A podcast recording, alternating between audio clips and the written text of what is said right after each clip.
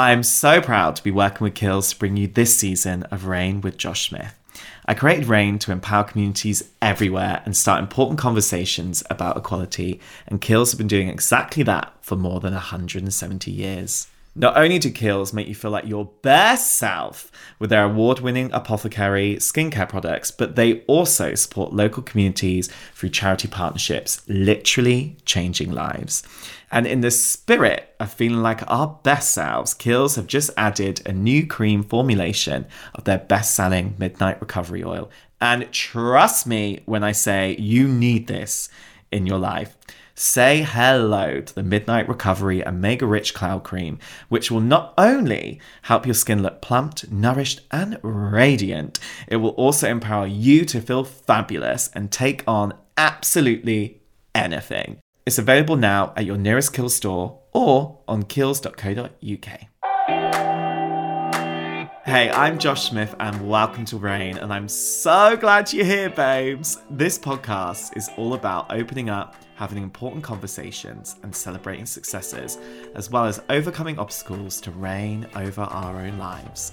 I love to chat to people, and I always find things in these conversations to take away and use in my own life. So I really hope you'll find the same as well. Welcome to Reign. In today's episode, we're joined by one of my faves, Lucy Boynton. Believe it or not, Lucy started acting at the age of just 12 years old alongside Renée Zellweger as a young Beatrix Potter in Miss Potter. God, that film made me cry so much. She went on to star in so many other amazing roles, including the girlfriend slash soulmate of Freddie Mercury, Mary Austin, in the Oscar winning Bohemian Rhapsody. It also became the highest grossing biopic movie of all time. Casual. Lucy's latest role see her as the stunning 60s spy Jean in the Ipcress file, which is on ITV and ITV Hub. And you can also see her as the sassy heiress turned amateur sleuth Frankie in Hugh Laurie's adaptation of the Agatha Christie classic Why Didn't They Ask Evans, which you can watch on BritBox right now. And as if she wasn't busy enough, Lucy will be back on our cinema screens later this year playing Marie Antoinette in Chevalier. More on that later. Are you also out of breath taking all those credits? In this episode, Lucy talks about her journey with mental health, just how game changing going to therapy was for her, and the lessons she learned from her therapist. Lucy also talks about defining our self worth away from external sources of validation, advice I think we all could do with taking. This is a really open and honest conversation, so I hope you take just as much away from this chat as I did. Crowns at the ready, let's reign! Well, hello, babe. How are you? Hi, I'm good. How are you?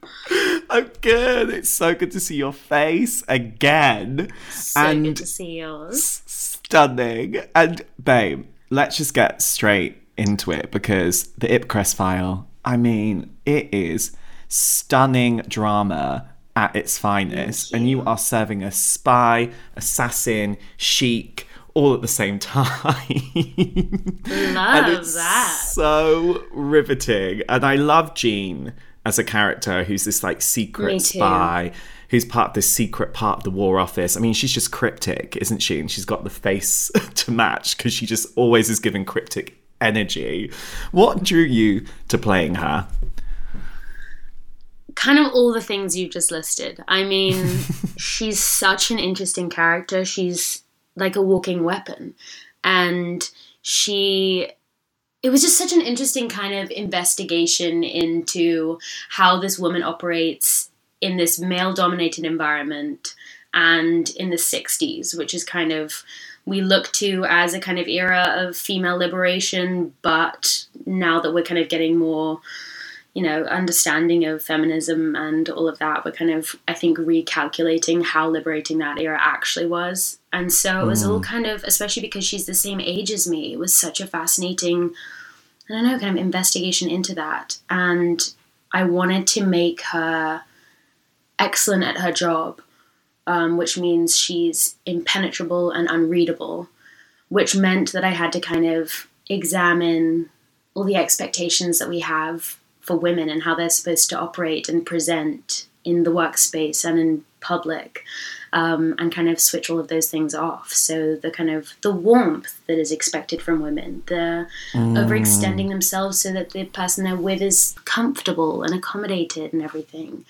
And just switching those off one by one was so powerful and empowering. She's very much operating in this male dominated world of a spy mm-hmm. industry in itself.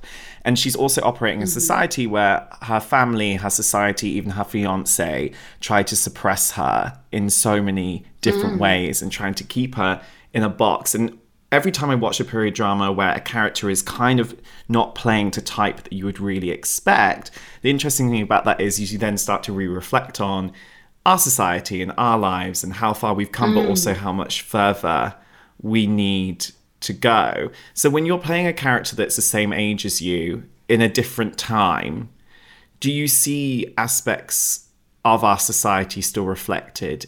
Absolutely, because when you when you're doing projects like this, it's a period piece. It's set in the 60s, so you're mm. you immediately go into okay, great. So what are the contrasts? I wonder what it was like to live in that era, and you you really try and kind of suspend your disbelief and you know start from scratch in terms of the expectations that you have. And then as you're progressing through research, you realize how close these experiences in so many iterations still are. And mm. I mean, mm. especially with Jean, she is. You know, she's working in a male dominated environment, which means she has to work doubly as hard to prove herself and to prove her worth, just to be on the same kind of platform as all the men around her. And then you look around and it's like, sure, that's changed but only in the capacity that we now will talk about it. But I don't know how much that's actually changing in practice. Um, mm. And also, I mean, you look at things like recently, even International Women's Day, and did you see that Twitter account that was calling out all of the companies? Oh my god, did I see it? Hashtag International Women's Day, and then they would post a picture of like all of their female employees in a picture, which, by the way, is incredibly telling when all of your female employees can fit in one very close up picture. Mm-hmm. Um, and then this this account would tweet at them the the disparity in the in pay between men and women in those companies, and it was shocking. And mm. and then you're kind of disappointed that you're even surprised by that, but again, I think that shows kind of how far we still have to go. And what I love about a character like Jean is that it's the opportunity to acknowledge all of those things. And she's very incredibly aware of all of this. And she uses that consistent underestimation to her advantage. And she's like, right, okay, this is the landscape that I live in. This is the society I live in. How am I going to work the system to still succeed in a society that is built by men for men to succeed how can i play the game and still get what i want and get far and so she kind of mm. that's where i mean even the costume kind of came in where she's able to hide in plain sight because no one sees her walking down the street and assumes she's the assassin that's after them you know so she can be in that bold red suit and and you just yeah you she kind of uses that underestimation to her, in her advantage. So it was empowering to kind of to feel like there was something proactive to do about the injustices that she feels. Mm. Do you f- still feel like you come up against everyday sexism all the time? And what kind of sexism have you kind of faced in your life that and how has your approach to it changed as well as you've gotten older too? I don't know. I think I'm still working out how to navigate it because I think I think naturally the older you get and the more ingrained in your work environment you get, you're going to come up against it in mu- in a much starker way. Um, mm. And it's just, and I don't know how to react to it because it fills me with a lot of anger and frustration. And again, it's that thing of, well, you can't present angry because it's not productive and people switch off and they don't listen to you know, the angry woman. But I think it's just, I'm realizing it, I think I'm noticing it more just kind of in day to day, especially I think in this job, the day to day of doing press and promo for stuff. And that is the environment in which I get to observe I think most kind of presently the disparate the kind of difference between the way men and women can enter a room and operate. Mm. So men it's kind of enough just to turn up it seems and men are the kind of default. Whereas women I think you have to again that thing that Jean goes through you have to really like overcompensate and over prepare and a woman, a man walks in and it's kind of you take him as as he is. Whereas a woman i think you're taught that you have to consider there are so many more factors to consider that people will base their judgment on and the judgment is so immediate mm. that i think yeah i don't know i guess as i yeah i get older I'm, I'm much more acutely aware of it and i think also because we're more frequently having these conversations you tune into it more but yeah it's it's increasingly frustrating, I think. Mm. Have you ever felt like you've been underestimated?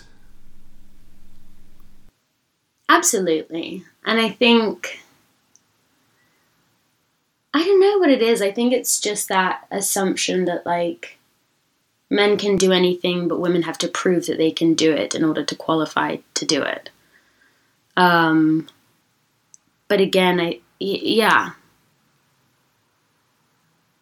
I don't know, yeah. I, and so I think I would love to be able to use those things in the way that Jean does. I think the main thing that I learned from that, though, from that underestimation, I think was examining that and looking at her and thinking, like, if you don't have external resources to look to for um, kind of inspiration and as kind of role models, where does that come from? And there was a kind of moment of realization with Jean that it is entirely self generated because it has to be. Mm. So all of the strength that that fuels her ambition and belief in herself is self generated. And that was such a kind of game changing realization because of how applicable that is to now, to everyone, every day. That I think in a society that is I don't know, I think even from a young age we're taught, you know, from parents and teachers and everything, you hear the rhetoric of I'm so proud of you. So from a very young age the seed is planted that you need external validation. Um, mm. and and also in this society where we're like constantly observing each other with social media and even if you don't partake in that, the media in general is bombarding you with what other people are doing, what their successes are and you're incidentally just all being measured or like you measure yourself. And so to suddenly have this moment of like you don't actually need to tune into that those external resources for validation. You can have the highest level of ambition and goals for yourself just because, just because you see it in you, yourself, you feel it, you want it. And that was so kind of empowering and, and a kind of unlocking of understanding that again you have to unlearn all of these things of like mm. it doesn't need to come from the outside you can do it for yourself regardless of the mm. societal expectations and stuff that was a really long-winded way of saying yeah i have been kind of underestimated But it's so true though, because it's, I feel like sometimes in life you have to go through a whole full circle to then realize that actually your number one ally should actually be yourself and that sometimes it you've got to, to lean on your own self to pull yourself through and to step into the yeah. space that you want to be in and what you think you deserve as well, right? Yeah.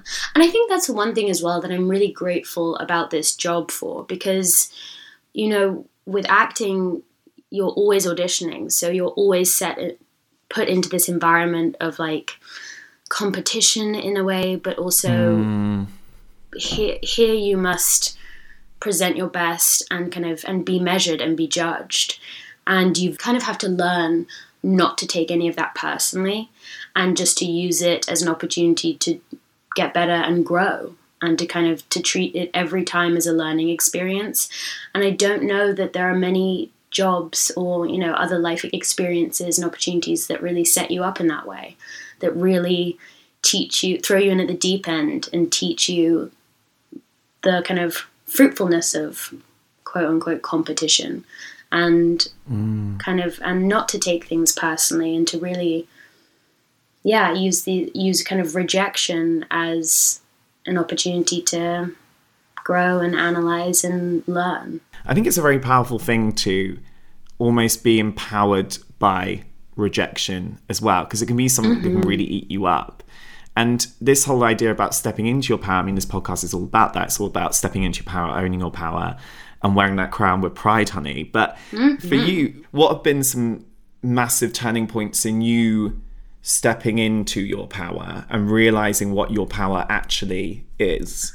Um, I think it is that lesson of not taking things personally, and that was actually something that Ashley Thomas, who plays Maddox in Ipcress, talks a lot about. He had been reading a book on life, on life lessons or something, and and, and he said the main thing that he's learning is like the lib- the immediate liberation that comes from not taking things personally.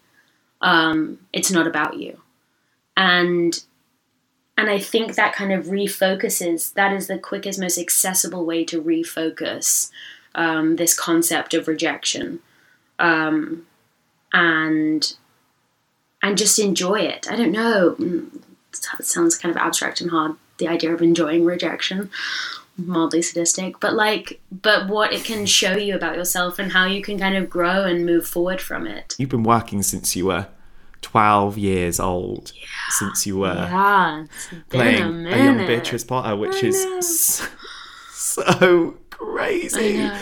And I think coming into an industry like the entertainment industry at that age, where then you are also then going through your teenage years, where you're really having to like discover who you are. Yeah. And learn about yourself, and everything's changing. Your hormones changing, your body's changing, your Yeah. uh, your life is changing so much in a very short few crazy years. What was that experience like for you, kind of growing up on a set whilst also then growing up away from a set? Oh my god, I'm so grateful to be out of that experience of puberty. Um, doing that with like a camera on you, fresh hell. Um, I think I was really lucky though, because like I, no one else in my family is in this industry. So when it when I started, it was like the most beautiful, enchanting introduction to this industry, but it wasn't a necessity, and so my family thought it was really beautiful, but it was kind of give or take. And then when I got to the age of like GCSEs and stuff, they were my teachers and my parents encouraged me to take a step back from acting. But always my two lives, which were very, very separate of acting and real life, um, were kind of in equal standing in terms of importance. And I think that kind of saved my mental health as a teenager. Because had I had to, because I went through all of this stages, like got the train tracks, got allergic to the train tracks.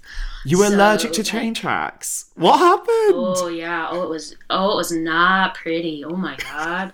It was just like bad, sad skin, and and then you know I was a teenager, so my metabolism changed, and I started experimenting with hair dye and all of that.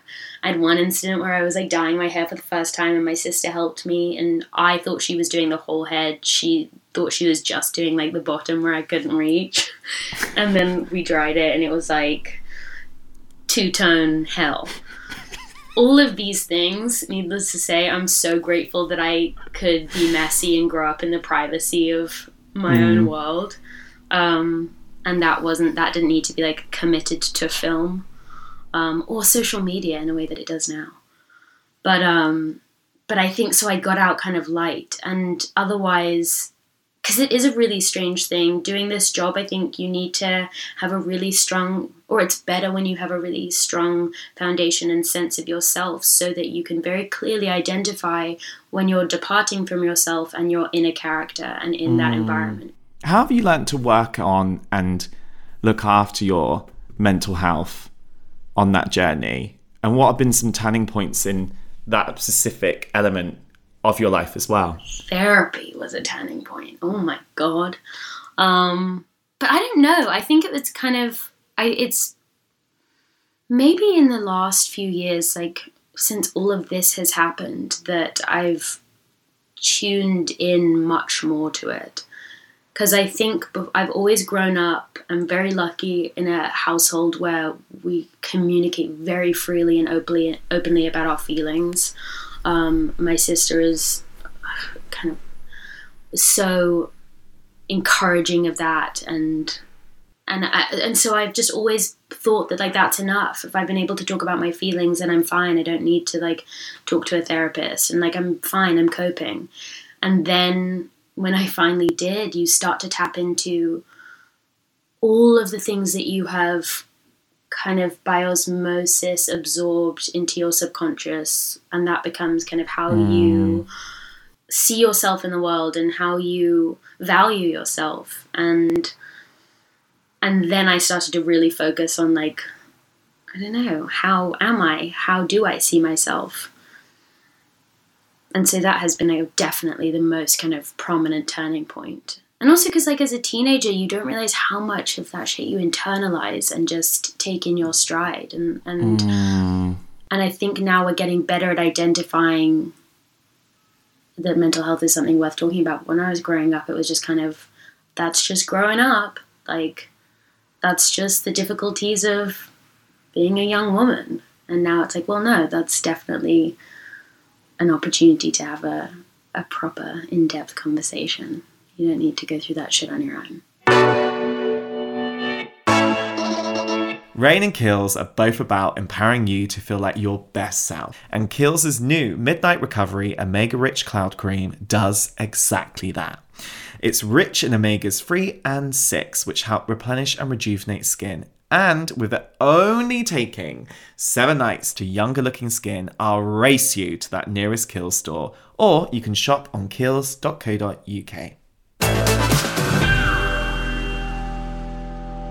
It's so interesting when you reflect back on your younger self as well because I've done this quite a lot recently where I thought about myself and the anxiety that I pretty much had my whole entire life but never had the words to really talk about it because yeah. we never spoke about anxiety, mental health. It was just not anything that was ever brought up, not in my house, not at school, not on TV, not in social media because we didn't even have it. So it was it's really interesting when you reflect back and you're like, oh, I was actually suffering from anxiety at that period of my life, but not even realizing. Mm. It's such an mm. interesting retrospective process to look at yourself and review your younger self in a way and i guess that what that's one of the things that is so good about therapy mm-hmm. right is what's maybe the biggest lesson you've learned or taken away from therapy i think one thing was the impact of acting at such a young age and that was something that i was willing to skirt over that was like first session i was like yeah mm. i started mm. work when i was 11 but anyway and then but she's like well,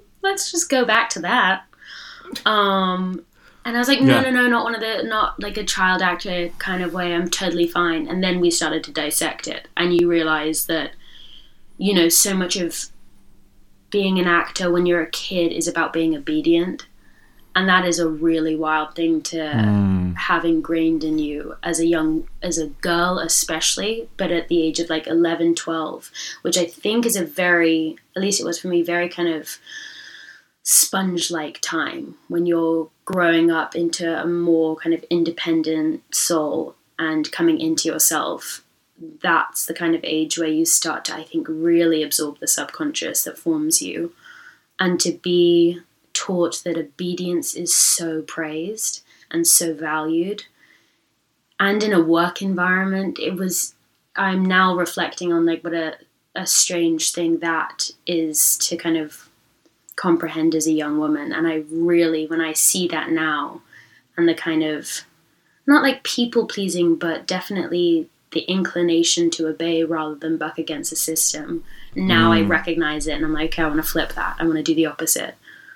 Um, so it's things like that and just kind of, and also the like the most liberating realization has been how that like she, my therapist keeps trying to kind of impart this on me that everything is a social construct and everything is social conditioning and like we have created this for ourselves and everyone is kind of within this self-taught system but that is somewhat arbitrary. Mm-hmm. so we're all just kind of winging it. And once you kind of dismantle this respect for a fabricated system, everything becomes slightly more palatable and approachable and less daunting and kind of much more open to interpretation and like malleableness.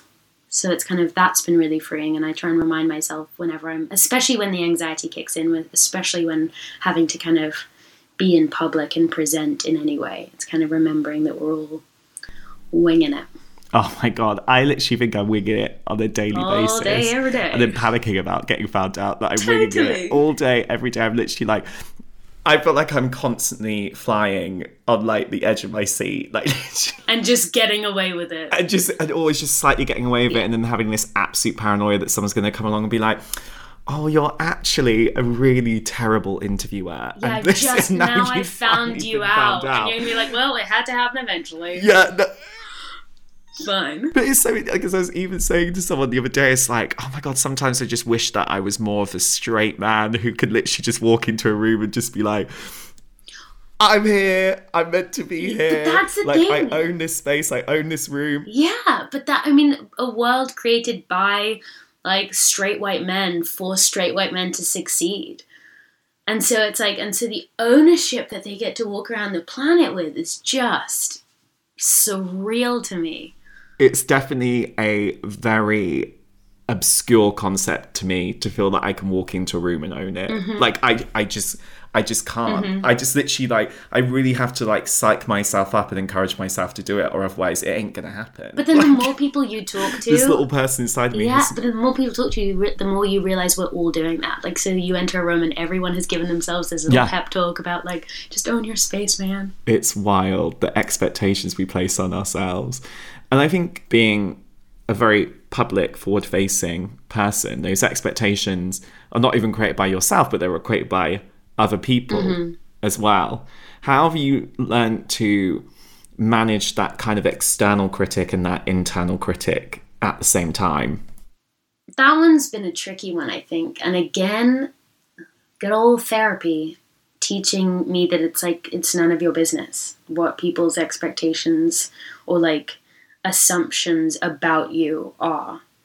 Freeing yourself from that has been kind of my mission and, and the most liberating element because I think it's very um I don't know, it can be a shock and there's that sense obviously that like you don't want to be misrepresented, but you can't spend your life trying to correct people's impression of you.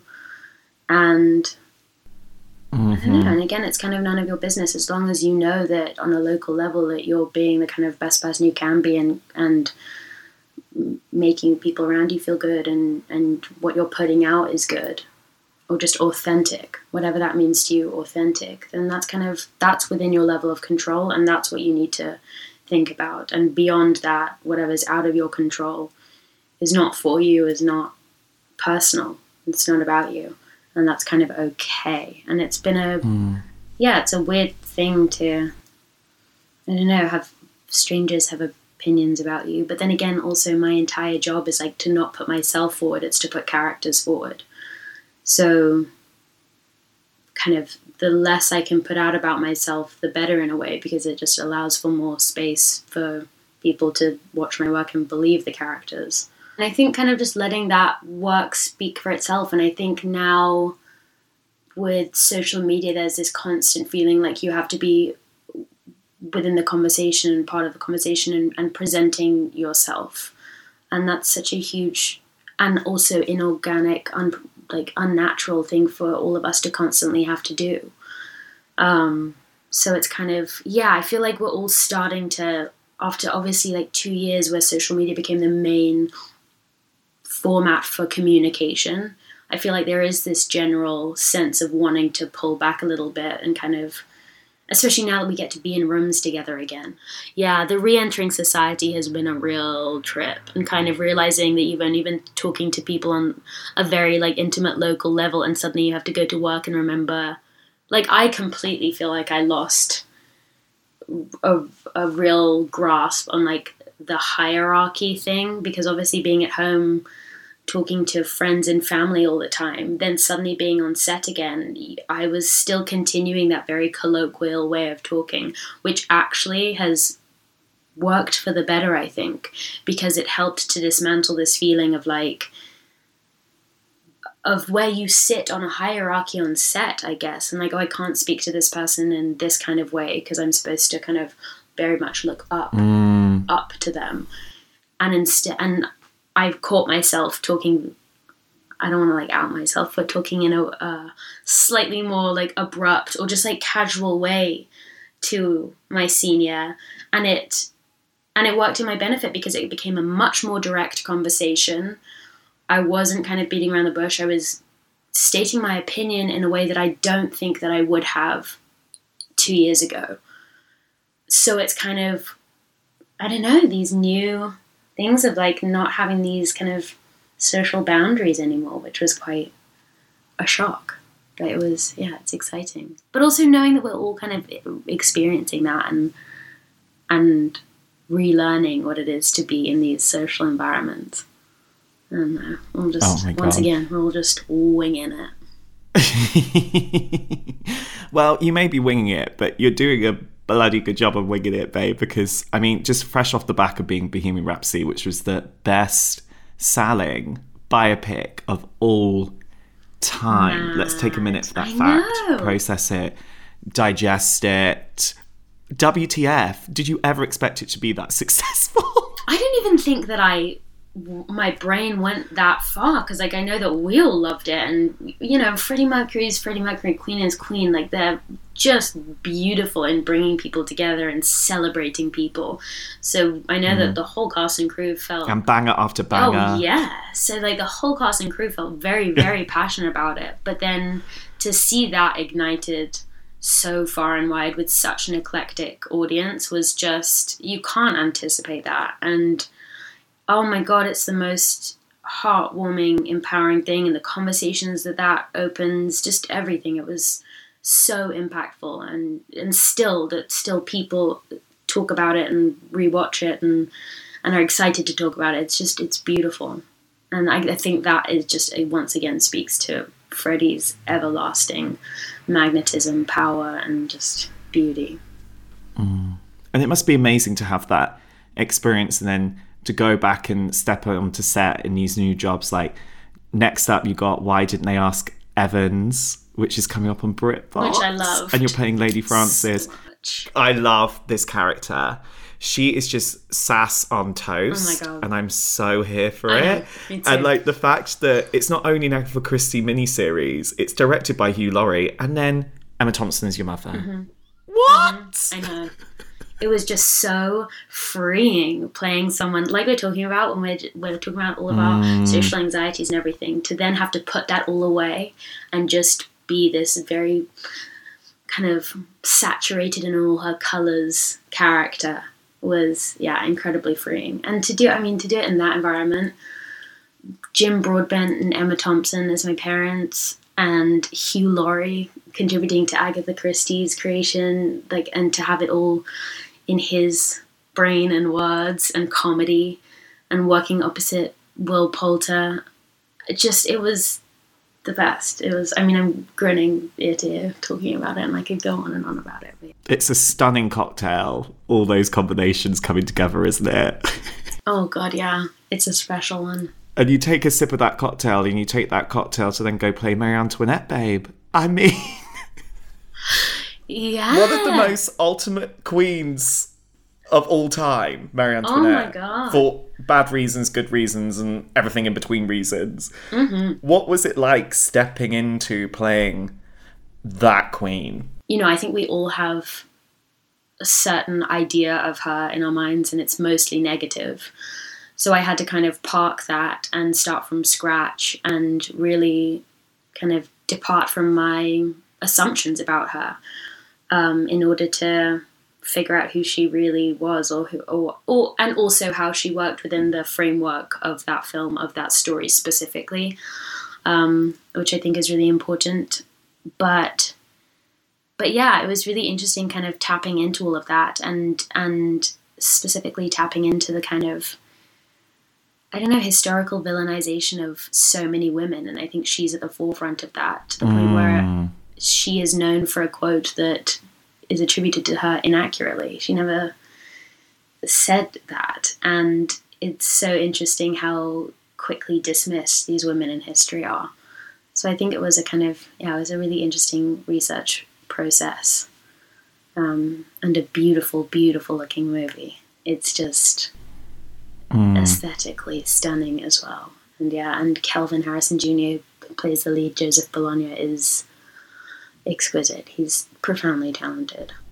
It must have been interesting because when you actually reflect back on Marie Antoinette, she's kind of one of the first examples of cancel culture, mm-hmm.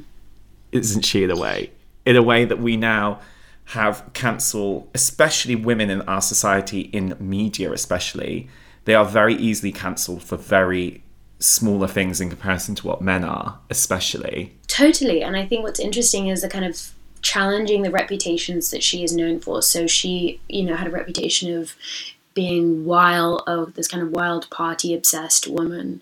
And yet she only followed the kind of structure and the rules that had been left by the previous monarch. And her husband Louis was like has been described as pathologically shy.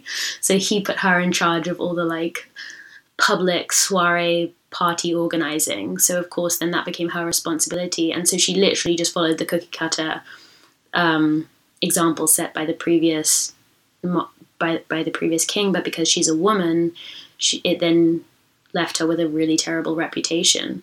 And while she didn't have a huge amount of power at all, the king is what is the person obviously in charge with the power.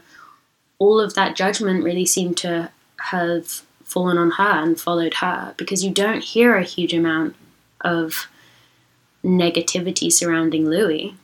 It's very much attached to Marie Antoinette, and that by no means I think she's a very you know it's such a complex character and person, but yeah, I think it was a very a really interesting kind of re-education process and an important reminder to really challenge the kind of portrayals, especially of historical female figures that we've been presented with and kind of that have been so ingrained in our society because obviously it's all coming from um, a patriarchal standpoint. So, although even if you do all that research and you come to the same conclusion, I think at least you've challenged it, which is really important.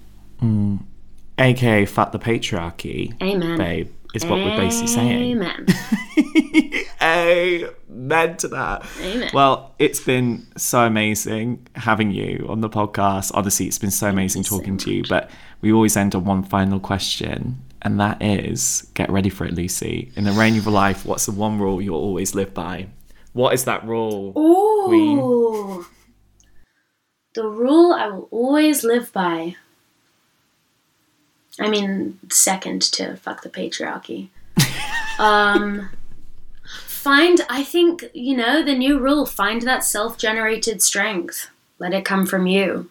And you don't need the external validation or qualification to go after what you want to do and to really feel empowered and confident. So, wherever, whenever you can, self generate that strength. I love that. This links nicely onto a quote that I heard recently, which was about watering. Always focus on watering your own garden and not thinking the grass is always green on the other side. Mm. Focus on that patch of grass, your patch of grass, nurture it, grow it, focus on that, and then the rest will take care of itself. And I was like, whoa. So that quote that you just that. said ties in nicely to my new ethos in life that I'm now going forward with. Love. Love that. Thank you so much for joining me for another amazing episode of Reign. I really hope you found something to take away from this episode, and if you have, let me know. You can always get me on socials at Josh Smith Hosts. I love to hear from you. And as always, if you've enjoyed this episode, please like, rate, subscribe, or follow wherever you get your podcast from. And more importantly, please share this with someone you think needs to hear it. Let's get those convos going, and I'll see you next time.